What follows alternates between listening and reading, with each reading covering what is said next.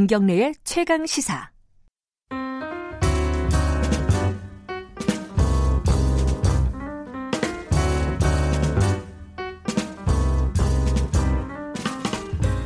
더 나은 미래를 위해 오늘의 정책을 고민하는 시간입니다. 김기식의 정책 이야기 식센스. 어, 일부에서 저희들이 이재명 지사를 연결을 해서 기본소득에 대한 이재명 지사의 입장을 쭉 들어봤습니다. 어, 김기식의 식센스에서도 이 얘기를 조금 중심으로 다뤄보도록 하겠습니다.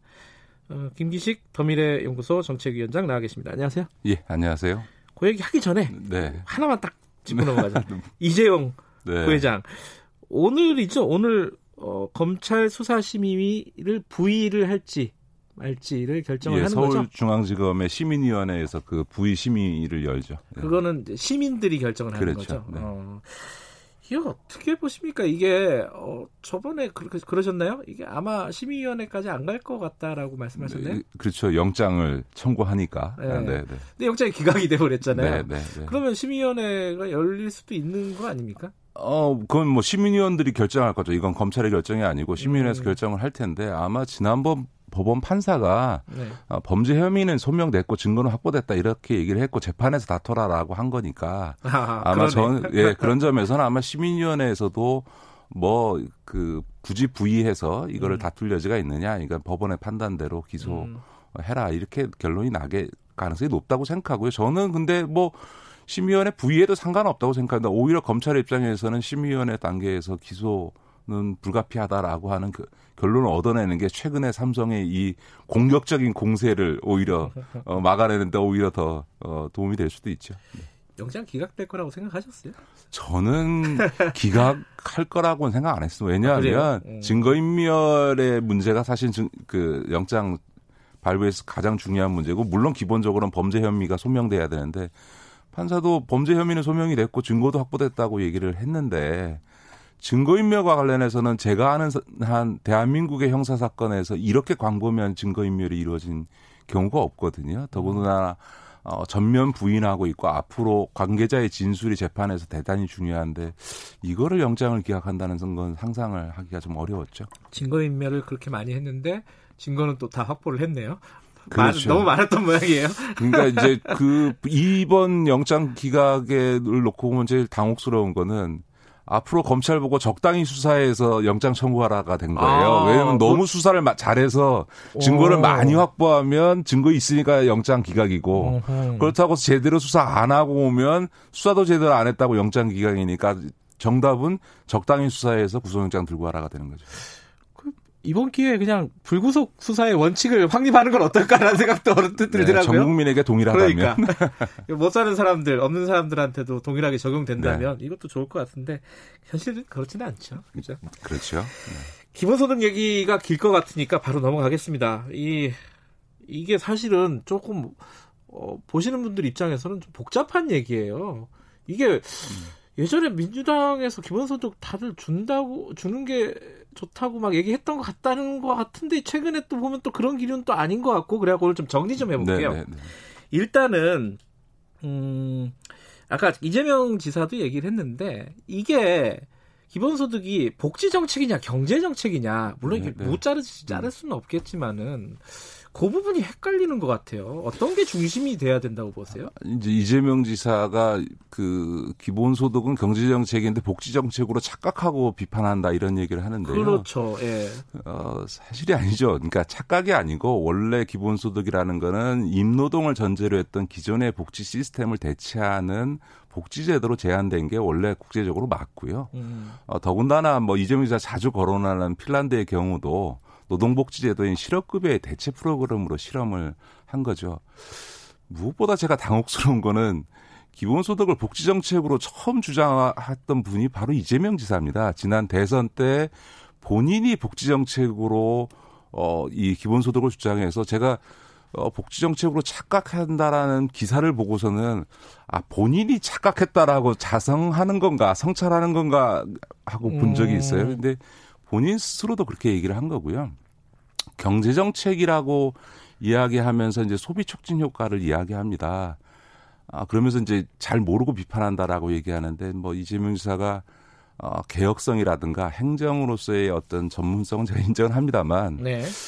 경제 전문가를 너무 무시하는 발언 같으세요. 음. 왜냐하면 아, 소비 촉진 효과로서의 경제 정책을 타, 타, 어, 평가한다면 이거는 뭐 그 고소득층의 경우에는 사실은 이 재난지원금이나 기본소득을 줘도 추가 소비를 하는 게 아니라 원래 할 소비를 대체하는 거고요. 네. 어, 만약에 이 저소득층의 경우에야 어, 재난지원금이 됐던 기본소득을 줬을 때 이, 이거를 안 받으면 할 수 없었던 소비를 하게 되니까 이제 추가 소비 효과가 있는 거거든요. 이런 이제 소위 경제학적으로 보면 이런 한계 소비 성향을 고려하면 어, 이게 현금성 지원을 할 때 전체보다는 어려운 계층에게 집중하는 것이 더 효과적이다라고 하는 거는 이론적 실증적으로 검증돼 있는 거거든요. 그러니까 이 지사도 좀 주변의 경제 전문가한테 한번 물어보시면 아마 같은 음. 답을 받을 겁니다. 근데 무엇보다 네. 이재명 지사가 지금의 이 코로나 재난 상황을 이유로 해서 소비 촉진 효과로서의 경제 정책 예. 얘기를 하시는데 본인 스스로도 이런 코로나를 예견할 수 없었던 지난 대선부터 어, 이 기본소득을 주장하셨고 네. 어, 이 기본소득이라고 하는 게 재난 상황에서가 아니라 일상적으로 제도화하자라는 거거든요. 음. 그런데 이제 일상적으로 보면 경제가 지금처럼 어려운 때가 아니라 호황기가 되면요.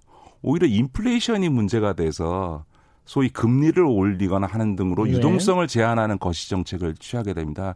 그럴 때 소비 촉진을 위해서 현금을 살포한다? 이런 거는 경제 정책으로서는 있을 수 없는 정책이거든요. 근데 본인이 지금 주장하는 거는 이런 경기 불황기, 재난기만이 아니라 일상적으로 제도화하자라고 하는 거거든요. 음. 그런 점에서 보면 경제 정책으로서의 타당성이라고 하는 거는 이 경제 전문가들이 보기에는 전혀 어, 근거가 없는 얘기가 되는 거죠. 그러니까 이게 이재명 지사는 그런 얘기를 했습니다. 이제 본인은 뭐 이론가도 아니고 행정가기 때문에 그냥 사람들한테 어, 시민들한테 좋은 거면은 어, 조, 저는 이- 그거보다는. 예. 그거보다는 이재명 지사 본인도 예. 이걸 복지 정책적인 차원에서 기존 복지 제도를 대체하게 되면 오히려 어려운, 분- 어려운 분들에게는 혜택이 줄어들고 네. 기존 복지 제도를 두고 이걸 추가하면 재원 문제에 대해서 답을 할 수 없다는 걸 본인도 이미 알고 있고 그러다 음. 보니까 이걸 어, 경제 정책이다라고 일종의 지금의 이 코로나 재난 상황을 활용해서 이제 논거를 음. 바꾼 거죠. 저는 이렇게 논의를 하는 건 좀 바람직하지 않다 이렇게 그래요. 생각합니다. 그, 어, 그때 이제 보통 일반 국민들이 받아들이기에 이재명 지사 얘기가 되게 매력적으로 들릴 수가 있어요. 뭐냐면은 지금 자, 허투루 쓰이고 있는 그런 세금, 그러니까 세금을 늘리지 않고 그 그런 재정을 아껴 가지고 그 일단 조금씩이라도 줘보자. 그러면은 그 효과들을 검증하고 차근차근 늘려가 보자. 이런 방식의 제안을 하고 있거든요. 이재명 지사가. 이런 건 어떻게 생각하십니까? 글쎄요. 그건 뭐 두 가지 측면 다 해서 문제가 있다고 음. 생각하는데요. 예를 들어서 지금 이재명 지사가 연 20만 원에서 시작해서 50만 원, 연 100만 원, 그렇죠, 그렇죠. 궁극적으로 연 600만 원 가자 이런 음. 거 아닙니까? 예를 들어서 시작을 연 20만 원, 50만 원으로 하자고 하는데 우리나라에서 지금 가장 낮은 현금 급여가 아동 수당이 월 10만 원, 연 120만 원을 줍니다. 네. 그런데 연 20만 원을 주는 수당만도 못한 제도를 갖고 기본소득이라고 얘기하는 것 자체가 대단히 부적절을 음, 한 거죠. 네. 그리고 연 100만 원을 주려고 해도 한 해 예산이 51조고요. 연 네. 600만 원 주려고 하면 한 해 예산만 300조입니다. 그런데 2019년도 우리나라 총 세수입, 소득세, 법인세, 부가가치세 모두 다 합쳐서 총 세 수입이 290조밖에 안 됩니다. 음, 그런데 연 51조, 연 300조짜리 어, 기본소득을 지금 증세 없이 할 수 있다. 음. 이거는 숫자는 거짓말을 안 하거든요. 이건 음. 있을 수 없는 얘기인 거고요.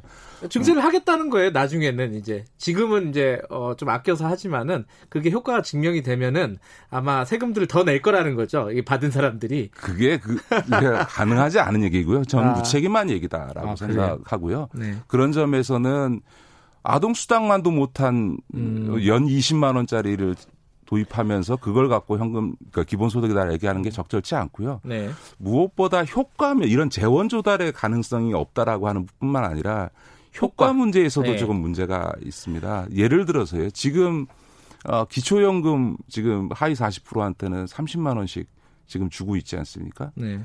그런데 그것 때문에 1년에 한 12조를 쓰고 있는데도요. 우리나라 노인 빈곤율은 계속 40%대에서 떨어지지 않고 있습니다.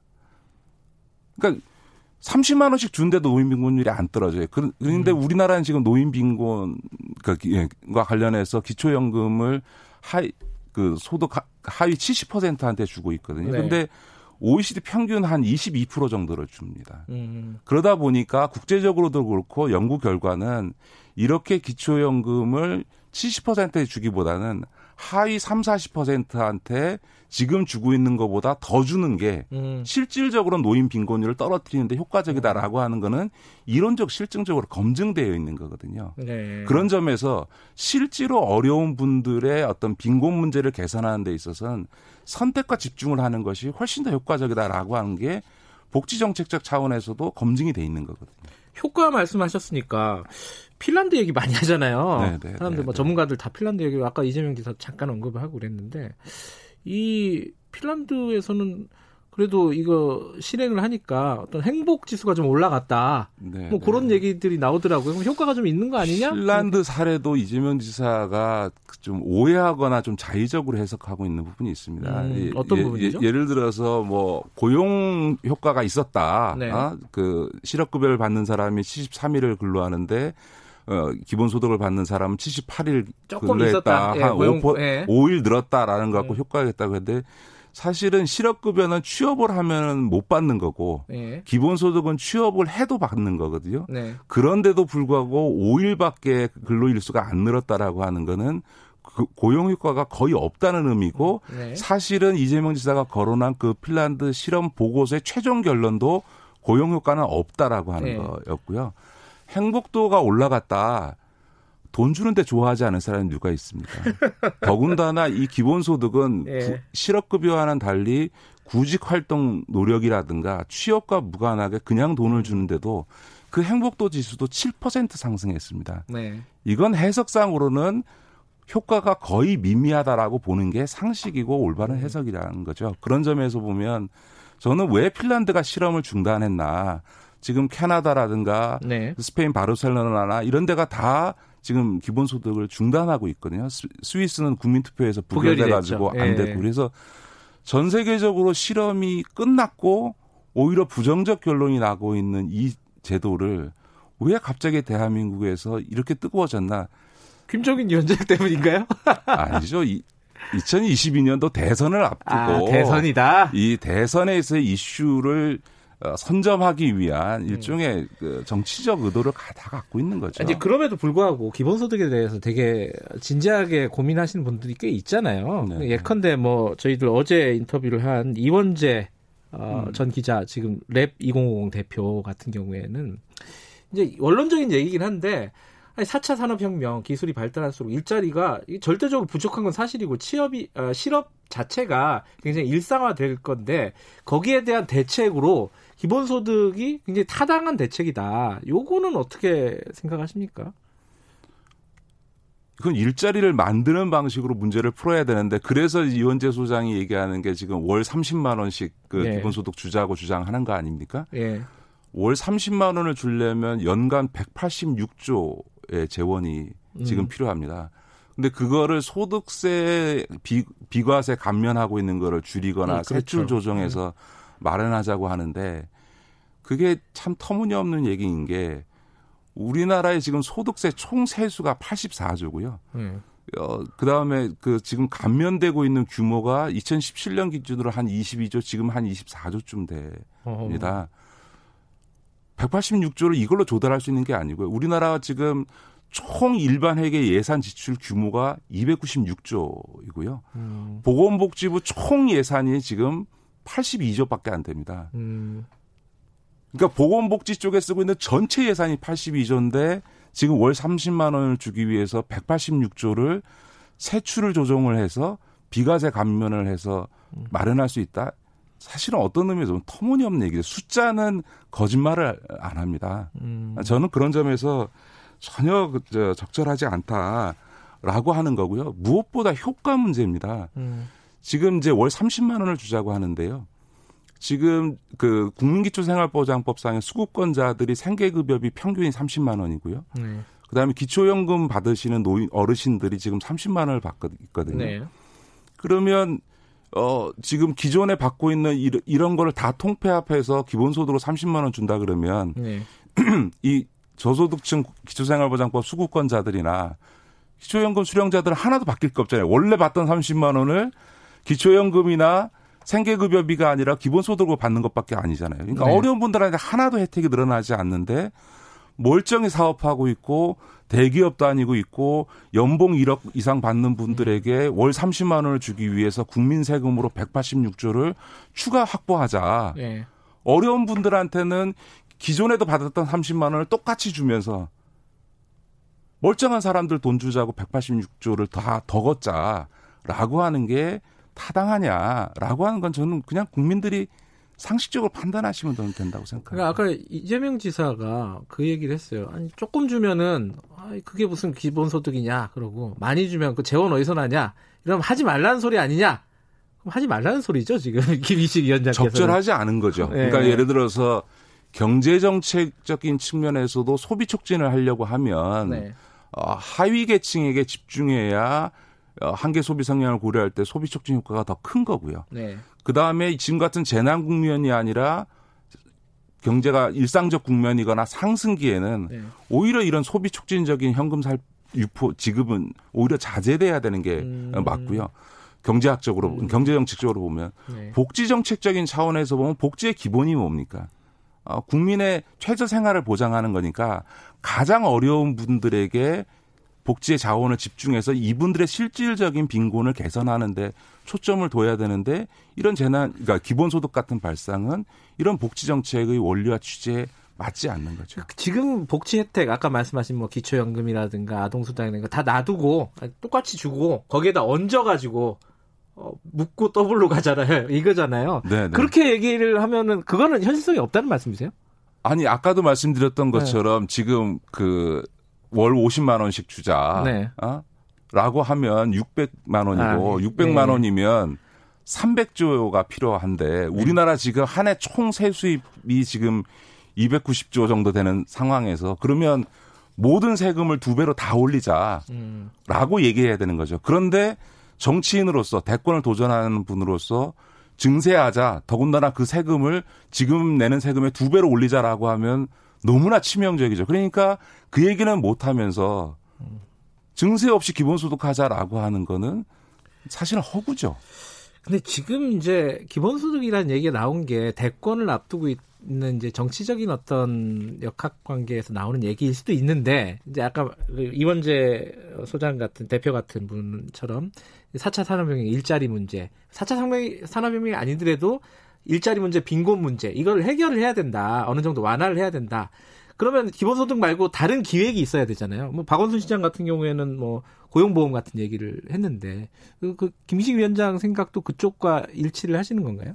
4차 산업혁명에 대한 대처하고 예. 그 고용보험 문제는 좀 별개의 문제인 그래요. 것 같고요. 4차 산업혁명에 따른 대책이야 저는 여태까지 정책을 하면서 이, 가진 확신이 있습니다. 아, 어떤 어려운 문제가 제기됐을 때 이거 한 방이면 해결됩니다라고 하는 것은 다 거짓말이다.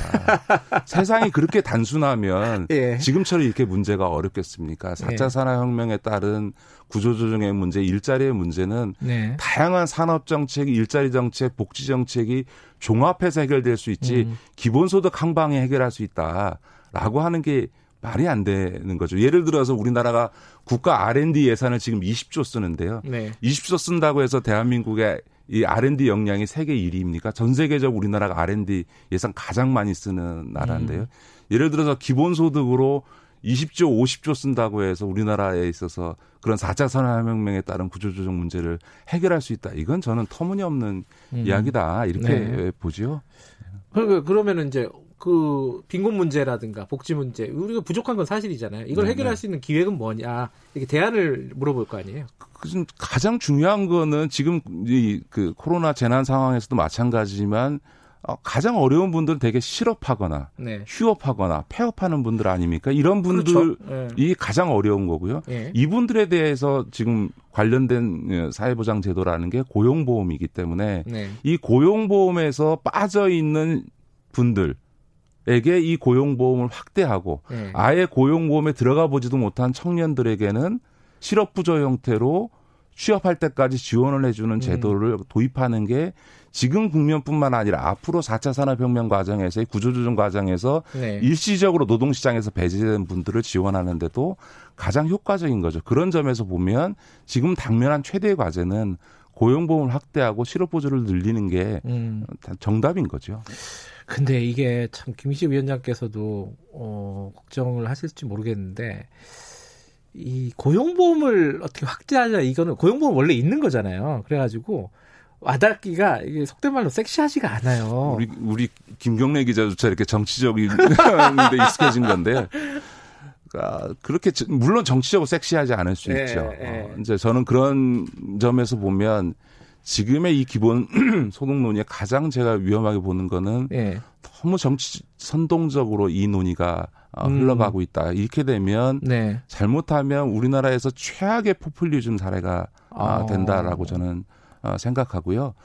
어, 예를 들어서 이런 얘기들도 마- 하십니다. 예를 들어서 어, 우리나라 그 복지 지출이 GDP 대비 11%여서 OECD 평균의 반밖에 안 된다. 그러니까 네. 복지 예산 늘려서 이것저것 해볼 수 있지 않냐라고 얘기를 하시는 분들이 꽤 있고 뭐 이재명 지사도 그 네. 얘기를 하시는데 맞습니다. 우리나라 지금 어, 복지 지출은 OECD 평균의 반 정도 되는데요.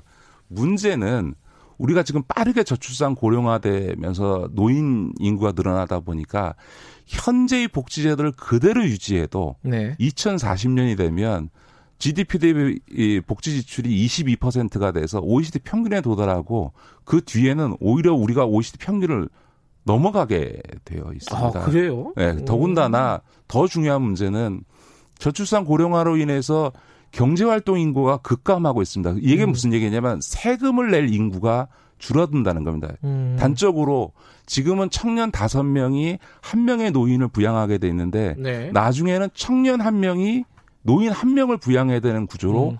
바뀌어가고 있다는 거예요. 예. 그래서 지금 2000년에 태어난 청년은 나중에 2050년이 되면 자기 소득의 47%를 사회보험료로만 지출을 해야 되는 상황이 되는 겁니다. 반을요? 예, 자기 소득의 현재 제도만으로도 음. 자기 소득의 반을 사회보험료로 지출해야 되는 게 음. 지금 과제인데 인 거죠. 저는 음. 그런 점에서 재원 문제와 관련해서는 네.